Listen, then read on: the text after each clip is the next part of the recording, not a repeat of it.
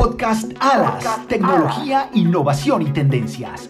Un formato pensado para que lo puedas disfrutar mientras trabajas, en el gimnasio, en el auto o donde más te guste.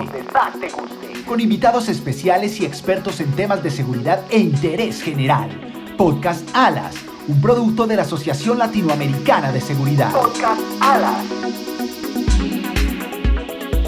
Bienvenidos a un nuevo episodio de Podcast Alas. Los saluda Tadeo Ospine. Me encuentro con mi compañera Daniela Villegas. Hola Dani, ¿cómo estás? Hola Tadeo, muy bien. ¿Y tú? Muy bien, Dani. Quiero recordarles a todos los que nos escuchan que pueden seguir nuestro canal en Spotify para disfrutar del mejor contenido en tendencias, innovación y tecnología, siempre de la mano de expertos. Asimismo, los invitamos a compartir nuestros podcasts en sus redes sociales.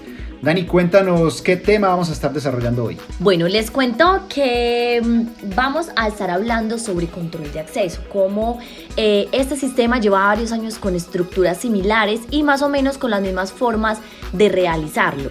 Tenemos puertas para controlar, tenemos molinetes, barreras, tenemos portones, áreas restringidas dentro de edificios, empresas, depósitos, etc. Pero ¿qué pasa cuando tenemos otros escenarios un poco más complejos que están más allá de lo que acabamos de mencionar? Entonces ese es el tema que estaremos desarrollando en el episodio de hoy. Y bueno, Tadeo, contémosle a nuestra audiencia con quién vamos a estar para desarrollar todo esto. Hemos invitado para desarrollar esto a Sergio Mazzoni, él es director comercial para Latinoamérica de nuestro socio Alutel Mobility. Sergio nos estará contando acerca del control de acceso móvil en áreas remotas. Escuchémoslo.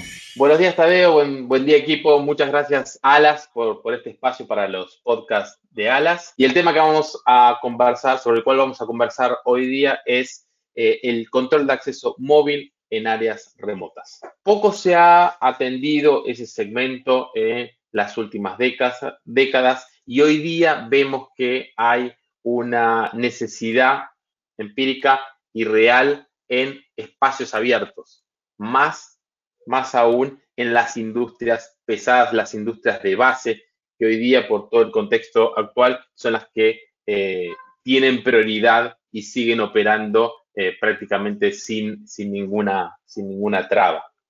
Entonces, cuando hablamos de eh, una minera y hablamos de tener que instalar controles de acceso o infraestructura a 4.000 metros en áreas abiertas, donde no tenemos una puerta, no tenemos paredes, ¿sí? Eh, pero necesitamos tener ese control y necesitamos tener esa seguridad. Hablamos también de puertos. Hoy día la dinámica de los puertos eh, con espacios abiertos, por más que uno tenga eh, alguna, algún cerco perimetral o algún área restringida, son zonas de dimensiones muy grandes donde se requiere ese control y donde la infraestructura es muy costosa y en donde ahí se necesitan eh, accesos móviles. Hablamos también del transporte, eh, cómo lograr tener eh, en un sistema de transporte donde estoy llevando empleados desde un punto de la ciudad hasta su punto de trabajo, el pozo petrolero, una mina, un área energética, ¿Cómo hago para tener ese control arriba de un transporte, arriba de un vehículo que está en movimiento?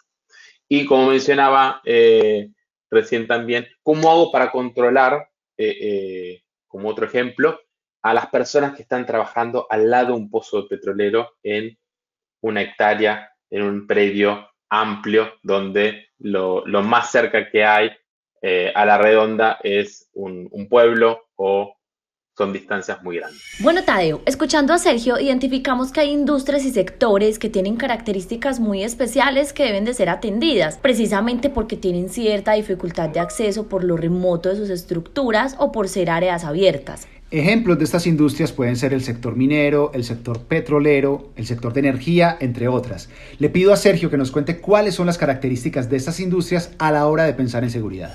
Muchas de, las empresas, eh, principalmente el sector minero, el sector de petróleo, el sector de energía, eh, son industrias que invierten mucho en seguridad y en safety para, para sus empleados, ¿sí? Y por tanto tienen grandes sistemas que atienden esas necesidades con la salvedad de que esas necesidades se hacen muy complejas de atender cuando nos vamos a áreas abiertas, cuando de repente tengo que llevar un, control de acceso a un pozo petrolero. está en el medio de un predio.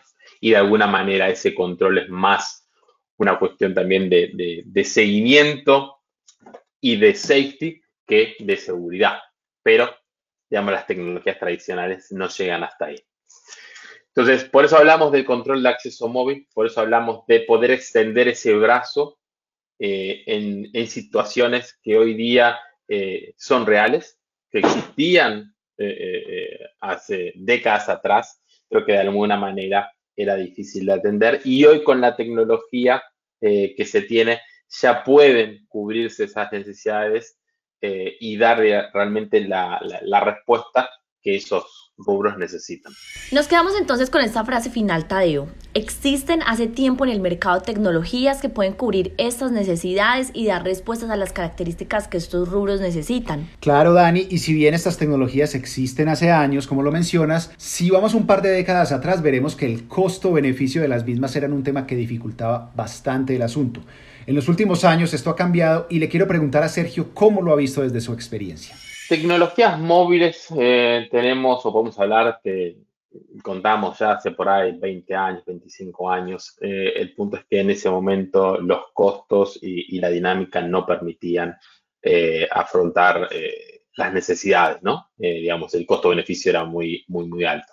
En lo particular, nosotros venimos trabajando con tecnologías hace unos 10 años y los últimos 5 años esta demanda ha crecido exponencialmente. Eh, con la pandemia eh, es como que se ha vuelto a, barajar, eh, a mezclar las cartas y volver a tirar, pero las industrias que siguen saliendo y, estando con esta necesidad son las que mencionamos hace un rato, que es la parte minera, la parte de industrias pesadas, energía, petróleo, puertos, aeropuertos y transporte.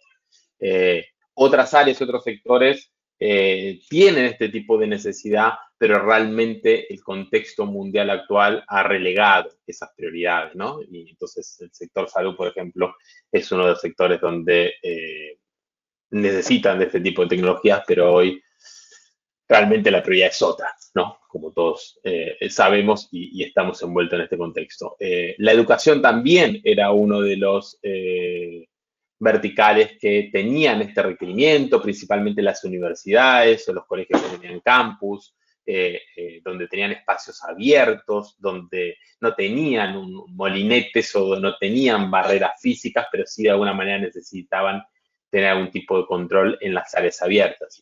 Hoy día la mayoría de los países tienen eh, suspendidas las clases de manera presencial, con lo cual, digamos, no es una prioridad también ahí. Pero bueno, volviendo a los orígenes, las industrias que tienen este tipo de dinámica y donde hoy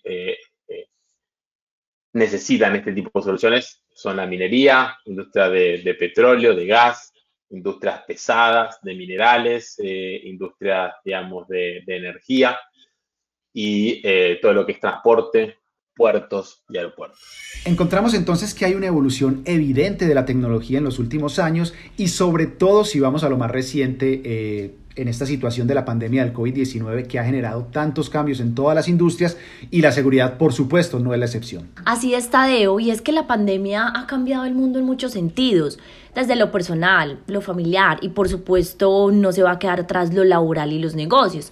Quisiera entonces que Sergio nos dé su opinión sobre cuáles son los cambios más evidentes para la industria, qué será lo más relevante en términos de pospandemia, hacia dónde irán las tecnologías y las soluciones de seguridad en los próximos años. Eh, eh, es la gran pregunta que quieren responder todos, ¿no? O sea, o, que todos quieren tener la respuesta, mejor dicho. Eh, mira, te voy a responder con algo personal y luego lo que yo creo que está pasando en la industria de control de acceso. Primero, hay, una frase por ahí que siempre circula que es, el pesimista se queja del viento, eh, el optimista eh, espera que vuelva el viento y el realista ajusta las velas. Entonces, yo creo que lo, lo peor que uno puede hacer hoy día, y eso nos pasó o, les pasó a mucha gente el año pasado es esperar o pensar que ya este año con la vacuna iba a estar todo resuelto y vamos a volver todos a, la normalidad que teníamos antes de la pandemia. Error, no pasó. Digamos, estamos lejos de volver a eso y este año hasta está siendo más complejo que el año pasado. Entonces, yo creo que uno no se tiene que quedar quieto y tiene que reinventarse. Eh, hay, hay industrias que eh, si no se reinventan van a, van a morir, lamentablemente. Hay industrias que están muy bien posicionadas, pero si no se reinventan o, se readaptan, eh, la, la, bonanza que están teniendo producto de la pandemia en el corto o mediano plazo puede cambiarles. y en ese sentido, creo que el control de acceso era una de las, de las ramas de la seguridad electrónica que venía bastante, eh, por decirlo, sin, sin, cambios radicales, ¿no? Eh, si hacemos un poco de historia, el control de acceso tradicional eh, arrancaba con las bandas magnéticas, el código de barra, la proximidad, luego tenemos el, lector biométrico, es el lector al lado de la puerta, es la cerradura, es el panel, son los, los grandes fabricantes, la misma estructura. Eh, y hoy día nos damos cuenta que eh, la necesidad puede ser otra. Y no necesariamente necesitamos esa parte física, esa barrera, sino que necesitamos toda esta flexibilidad que estamos viviendo. Eh, creo que es muy importante la, la, integración con múltiples plataformas.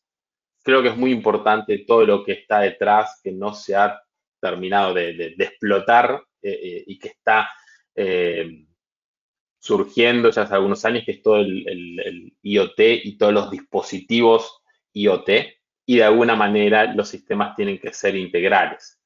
Eh, si haces una analogía con la parte de, de, CCTV y te vas hace 20 años atrás, donde por ahí eh, era muy, muy incipiente el tema de las cámaras, ¿por qué ha evolucionado el CCTV en los últimos años tan, eh, tan rápidamente porque la parte de, conectividad y la instalación de una cámara es 100 veces más simple que la instalación de un control de acceso. Esa es una realidad. Entonces tú la cámara la enchufas a la, energía eléctrica, pones el cablecito en, la red o, hoy ya ni, ni necesitas eso porque la conectas por, por Wi-Fi y ya está. La parte del acceso móvil, de alguna manera, eh, viene a ser eh, esa funcionalidad en determinados lugares hoy día.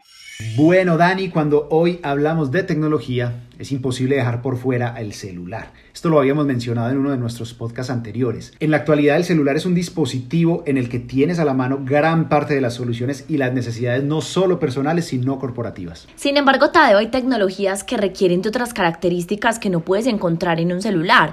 Y hoy en día son muchas las tecnologías de control de acceso e identificación de personas. Y por eso, para tratar de no mezclar todo y empezar a hacer diferencias, quiero que sea Sergio el que nos cuente acerca de esto. Quiero que Sergio nos diga cómo va el tema de tecnologías de control de acceso gestionadas desde smartphones? Es una excelente pregunta. Aquí hay varias cosas eh, eh, y, se empiezan a mezclar y a veces uno pone a todas las tecnologías dentro de la misma bolsa y hoy hay tantas tecnologías, de hecho hay más tecnologías que las que teníamos hace cinco años atrás o diez años atrás. Hay una tecnología que eh, es la de las credenciales de RFID, que antes de la pandemia, eh, de alguna manera, la biometría en algunos sectores podía decirse que le estaba ganando el terreno, y luego cuando apareció la pandemia volvió a, renacer como el ave fénix porque eh, era una solución contactless y las otras soluciones eh, había que apoyar el dedo, tocar, etc lo cual también es,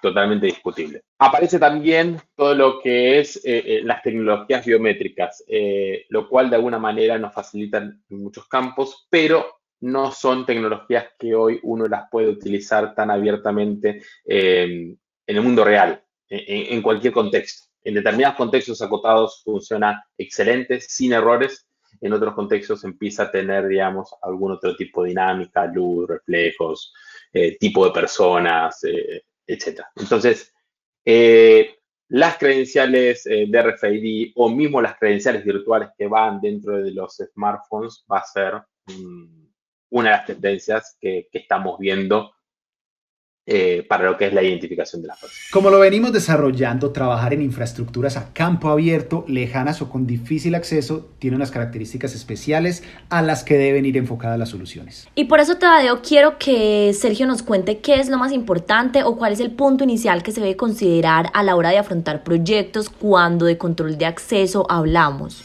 Lo primero es, entender la, dinámica que tienen estas... Eh, estas industrias, ¿no? Donde muchas veces eh, el tema de seguridad sí es importante, pero por encima de la seguridad está eh, lo que es el safety, ¿no? Lo, que es la seguridad física de su propio personal. Eh, una vez entendida estas realidades, que en ese sentido son bastante comunes a nivel mundial, es la adaptabilidad y flexibilidad en base a los requerimientos puntuales que pueda tener el cliente. Eh, pues muchas veces eh, uno eh, puede tener un, sistema, puede tratar de haber creído que cubre todas las necesidades y posibilidades que ese cliente pueda tener, pero siempre cada cliente tiene una particularidad diferente. Y los que les gusta ver un reporte de una manera, el cliente que está del otro lado, que está en el mismo rubro, está acostumbrado a verlo de otra manera. Entonces, entender las necesidades puntuales eh, es muy importante hoy en día, porque creo que hacen la diferencia eh, en lo que es eh, sistemas que son tradicionales. ¿no? nadie, nadie cuestiona un sistema de control de acceso o, un sistema de, de, CCTV o un sistema de, detección de, incendios, lo que tiene que hacer. ¿sí? Pero la clave está en cómo eso le llega al cliente. Vamos finalizando nuestro episodio de hoy, para eso le pido a Sergio Mazzoni que retome un poco la importancia y el objetivo de esta conversación y nos deje consideraciones finales.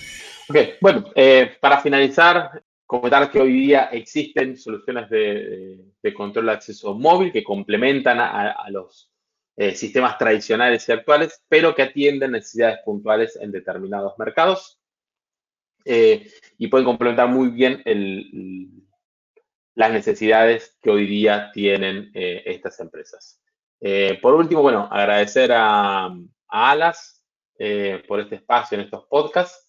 saludarlos y desearles que tengan un excelente día.